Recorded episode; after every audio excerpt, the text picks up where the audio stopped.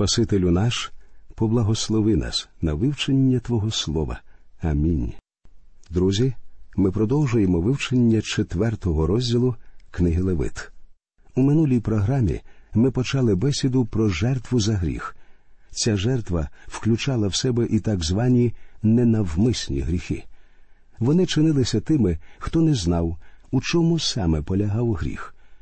У 13-му вірші 19-го псалма говориться А помилки хто зрозуміє, від таємних очисти ти мене. Нам потрібно сповідати наші гріхи. Якщо вам ніяк не вдається знайти в собі конкретного гріха, щоб відкрити його Богові, тоді просто визнавайте перед Ним, що ви грішник. Один чоловік завжди звертався до Бога так: Господи, якщо я згрішив, прости мене. Тим, хто чув його молитви, зрештою набридло таке занадто просте формулювання. Йому сказали чому б тобі не зізнатися, який саме гріх ти вчинив? Чоловік відповів Не знаю, яким є мій гріх. Тоді йому запропонували А ти спробуй вгадати. І знаєте, ця людина вгадала з першого разу. Ми повинні сповідати наші конкретні гріхи перед Господом, а не ходити кругом та навколо. Бог передбачив можливість спасіння для тих, хто згрішив через незнання або випадковість. Господь визначив міста, в яких знаходили притулок ті, хто вчинив гріх через помилку, про що ми будемо читати далі в одинадцятому вірші 35-го розділу книги чисел. Друзі мої, і для вас у Бога є притулок, і для вас у нього є ліки. Ось перший вірш другого розділу першого послання Іоанна. Діточки мої, це пишу я до вас, щоб ви не грішили. А коли хто згрішить, то маємо заступника перед Отцем Ісуса Христа, праведного. Апостол Павло пояснює, чому він був першим грішником і чому він одержав помилування. Павло гнав і кривдив, але був помилуваний, оскільки чинив ці гріхи через незнання та невіру. І далі, в 14 і 15 віршах першого розділу першого послання до Тимофія, апостол Павло каже І багато збільшилась у мені благодать Господа нашого з вірою та любов'ю в Христі Ісусі. Вірне це Слово і гідне всякого прийняття, що Христос Ісус прийшов у світ спасти грішних, із яких перший то я. Дуже рано я особисто стикнувся із жорстоким світом гріха, а потім настав день, коли я прийняв Бога у своє серце. Відтоді й дотепер я згадую те життя без Бога з відчуттям огиди. Але слава Богу, є жертва за гріх. Христос помер за мене, тому я сьогодні можу прийти до нього і розповісти про свої гріхи. Не варто обговорювати гріхи з лікарями, психіатрами, це не їхня справа. А от до Бога ми повинні прийти, щоб сповідати перед Ним все. Якщо ми це зробимо, Він простить нам, оскільки Він уже подбав про те, щоб спокутувати наш гріх на Христі. Жертва за гріх вчить тому, як нам сприймати самих себе. Ми повинні дивитися на себе так, як на нас дивиться Бог. Жертва за гріх дає нам усвідомлення нашої власної гріховності та нікчемності, але також і усвідомлення того, що Бог подбав про нас, про наш духовний стан. У п'ятому вірші 32-го псалма говориться Я відкрив тобі гріх свій і не сховав був провини своєї. Я сказав був признаюся в проступках своїх перед Господом. Жертва за гріх, як ми бачимо зі Слова Божого, знімає всю провину. Жертва за гріх також свідчить про те, що вона сама по собі недостатня. Давайте прочитаємо сьомий вірш сорокового псалма. Жертви й приношення ти не схотів, ти розкрив мені вуха, цілопалення і жертви покутної ти не жадав. Жертва за гріх вказала шлях, пішовши, яким людина могла б цілком виправдатися перед Богом.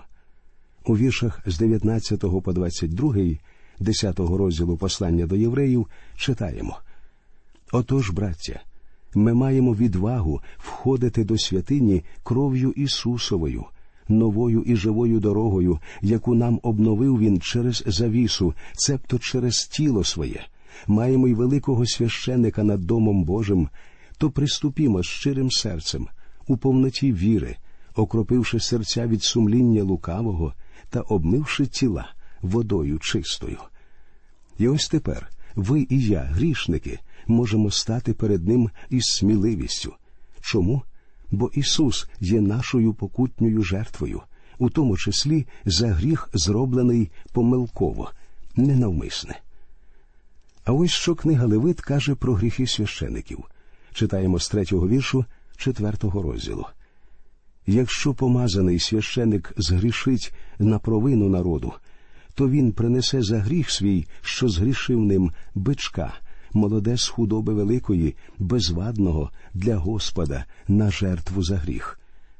Першим, як бачимо, розглядається гріх священика, оскільки саме священики займали керівне становище в духовному житті Ізраїлю.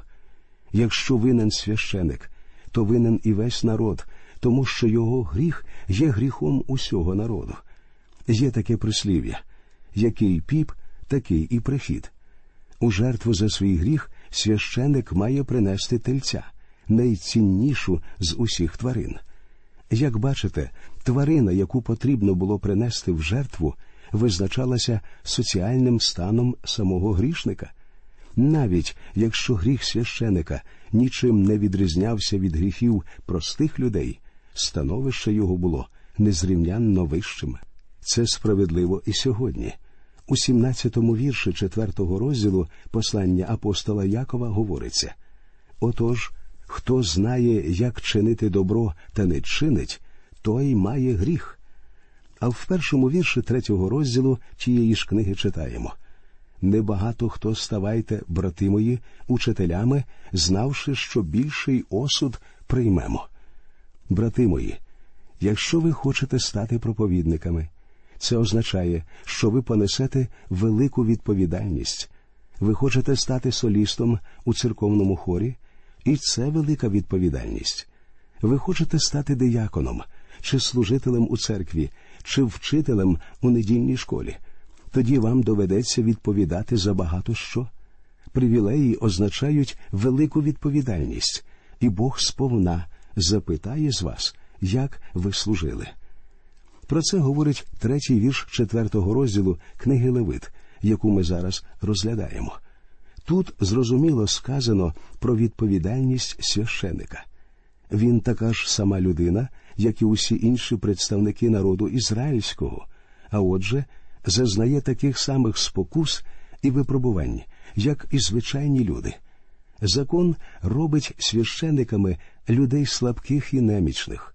Саме в цьому докорінна різниця між Христом, нашим великим первосвящеником, і священиками роду Ааронового. У 15-му вірші 4-го розділу послання до євреїв записано бо ми маємо не такого первосвященика, що не міг би співчувати слабостям нашим, але випробуваного у всьому, подібно до нас, окрім гріха. Читаємо четвертий вірш. І приведе він того бичка до входу скинії заповіту перед Господнє лице, і покладе свою руку на голову того бичка та й заріже бичка перед Господнім лицем. Таким є обряд принесення жертви за гріх, і в цій своїй частині він схожий на обряд жертви цілопалення. Читаємо далі.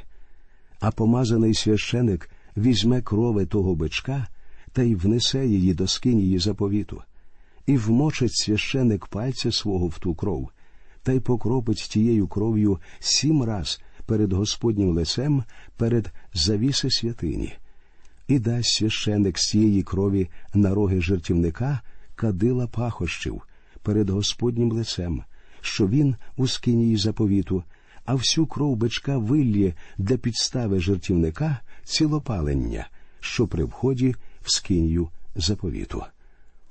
Покропити кров'ю сім разів перед завісою святилища означало забезпечити зв'язок між Богом і грішником, який приносить жертву, а кров наносилася при молитві на роги жертовника пахощів, щоб дозволити тому, хто згрішив, знову звертатися до Бога.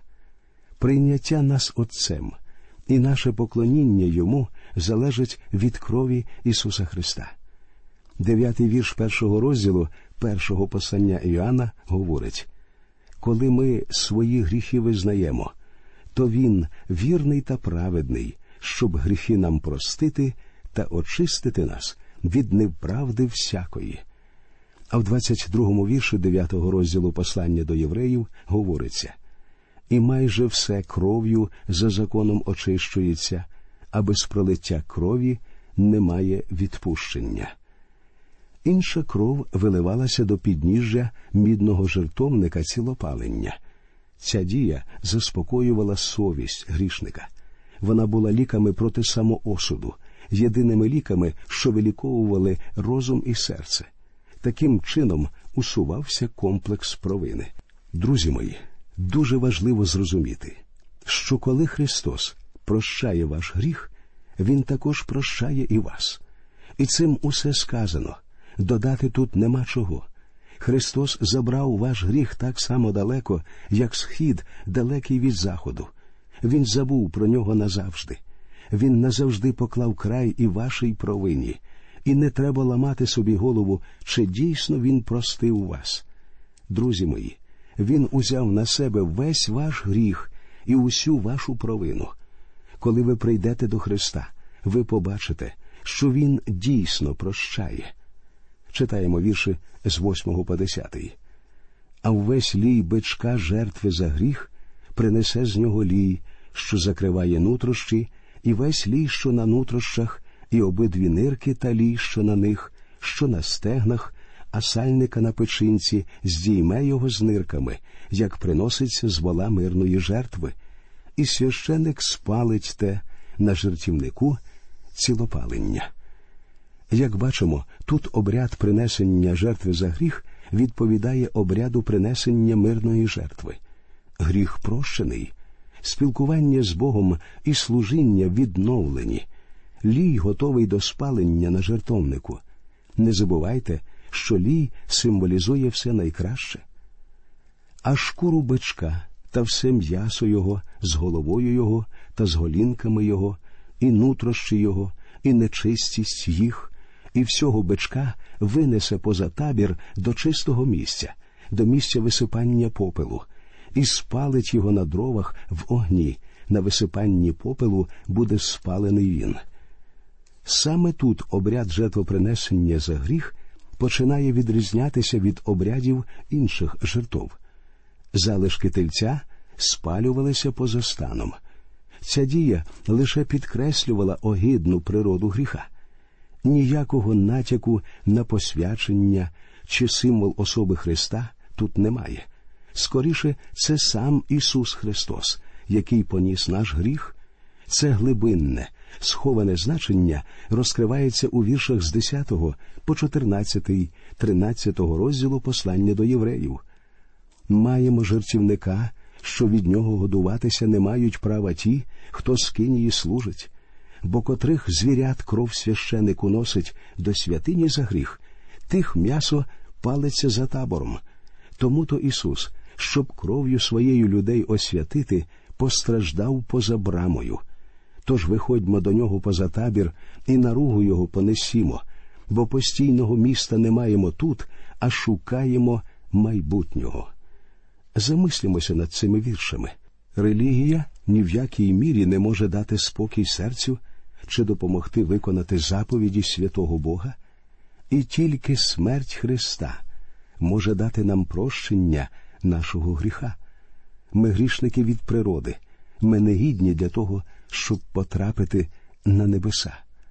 Якби Бог прирік увесь цей світ на вічне забуття, то ангели на небі все одно співали б йому хвалу Святий, святий, святий. Але Бог, слава йому, цього не зробив. Навіть навпаки, Він так сильно полюбив нас, що послав Ісуса Христа, свого Сина, узяти на себе наш гріх. І не намагайтеся вирішити проблему свого гріха яким-небудь іншим шляхом, окрім як звернувшись і повіривши Христові. Він єдиний, хто може спасти вас. Він може задовольнити глибоку потребу вашого серця і вашої душі. Тільки Він може дати вам прощення гріха. У цьому й полягає глибоке значення цієї частини обряду, коли залишки тельця виносили за межі табору і спалювали. Тепер прочитаємо про гріхи громади. А коли вся Ізраїлова громада помилково згрішить, і діло буде затаєне з очей зборів, і зроблять, що проти якої зо всіх господніх заповідей, чого не можна зробити, і завинять, а гріх буде пізнаний, що вони згрішили ним, то збори принесуть бичка, молоде з худоби великої на жертву за гріх, і вони приведуть його перед скинію заповіту. Жертва за гріх усієї громади була такою ж, як і жертва за гріх священика. Справа в тому, що первосвященик представляв перед Господом усіх людей, тому і вимоги до жертви, яка приносилася за гріх усієї громади, були такими ж, як і за гріх священика. У жертву приносили тельця, найдорожчу тварину. Мені здається, тут є іще один урок. Існує не тільки індивідуальна, але й колективна відповідальність перед Богом. Бог судить цілі народи, і буває так, що люди, непричетні до загального гріха, судяться із усім народом. Коли в 70-му році, після Різдва Христового, був зруйнований Єрусалим, весь народ ізраїльський потрапив у полон. Коли розпалася Римська імперія, то ця подія охопила весь народ. Таким чином, і ви, і я несемо відповідальність, тому що ми частина народу. Далі прочитаємо 15-й вірш з 4-го розділу книги Левит. А старші громади покладуть свої руки на голову бичка перед Господнім лицем, та й заріже один з них бичка перед лицем Господнім. Старішини уособлювали весь народ. Аналогічно, старішини в книзі об'явлення уособлюють церкву. Обряд знову стає таким самим, як і обряд принесення жертви за гріхи священика. Зупинятися на ньому я не буду. Давайте прочитаємо про гріхи начальників у 22 і 23 віршах. Коли згрішить начальник і зробить це невмисне проти якої зо всіх заповідей Господа, Бога Його, чого робити не можна, та й завинить, і буде пізнаний ним гріх його, що згрішив ним, то приведе він жертву свою безвадного козла. Ви помітили, що всі ці групи людей мають принести жертву, тому що усі вони грішники, хоча відповідальність їх у кожному окремому випадку різна. У даних віршах мова йде про начальників громад. Їх іноді несправедливо засуджують, а навколо їхнього імені часом ходять плітки. Однак у цих віршах мова йде про сьогодення, теперішній гріх. Начальник сам повинен усвідомити свій гріх і принести свою жертву. Підкреслимо знову, що начальник займає відповідальне місце. Його жертва не має такої цінності, як жертва священика чи всієї громади, але вона разом з тим значніша, аніж жертва простої людини. Усе це навчає нас тому, що начальники і правителі призначені на свою посаду за волею Бога, і виходить, що вони відповідають перед ним. На жаль, наші політики сьогодні не дуже то прагнуть догодити Господеві. Я чув чимало виступів сучасних політиків, але жодного разу не чув, щоб хоч один з них, правий чи лівий, сказав, що почуває свою відповідальність перед Богом. Вони завжди хочуть сподобатися людям і говорять тільки про своїх виборців. А Бог говорить, що вони відповідальні у першу чергу перед ним. Отже, начальник повинен принести в жертву козла без вади.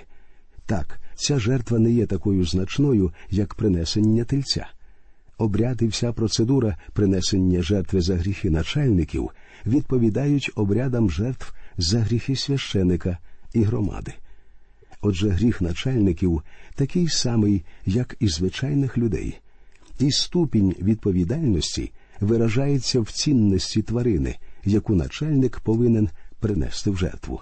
У наступній передачі ми продовжимо розмову про жертви, які потрібно було приносити згідно закону Моїсея. На сьогодні наш час закінчується. Ми прощаємося з вами. До нових зустрічей в ефірі, дорогі друзі. Нехай Господь рясно благословить усіх вас.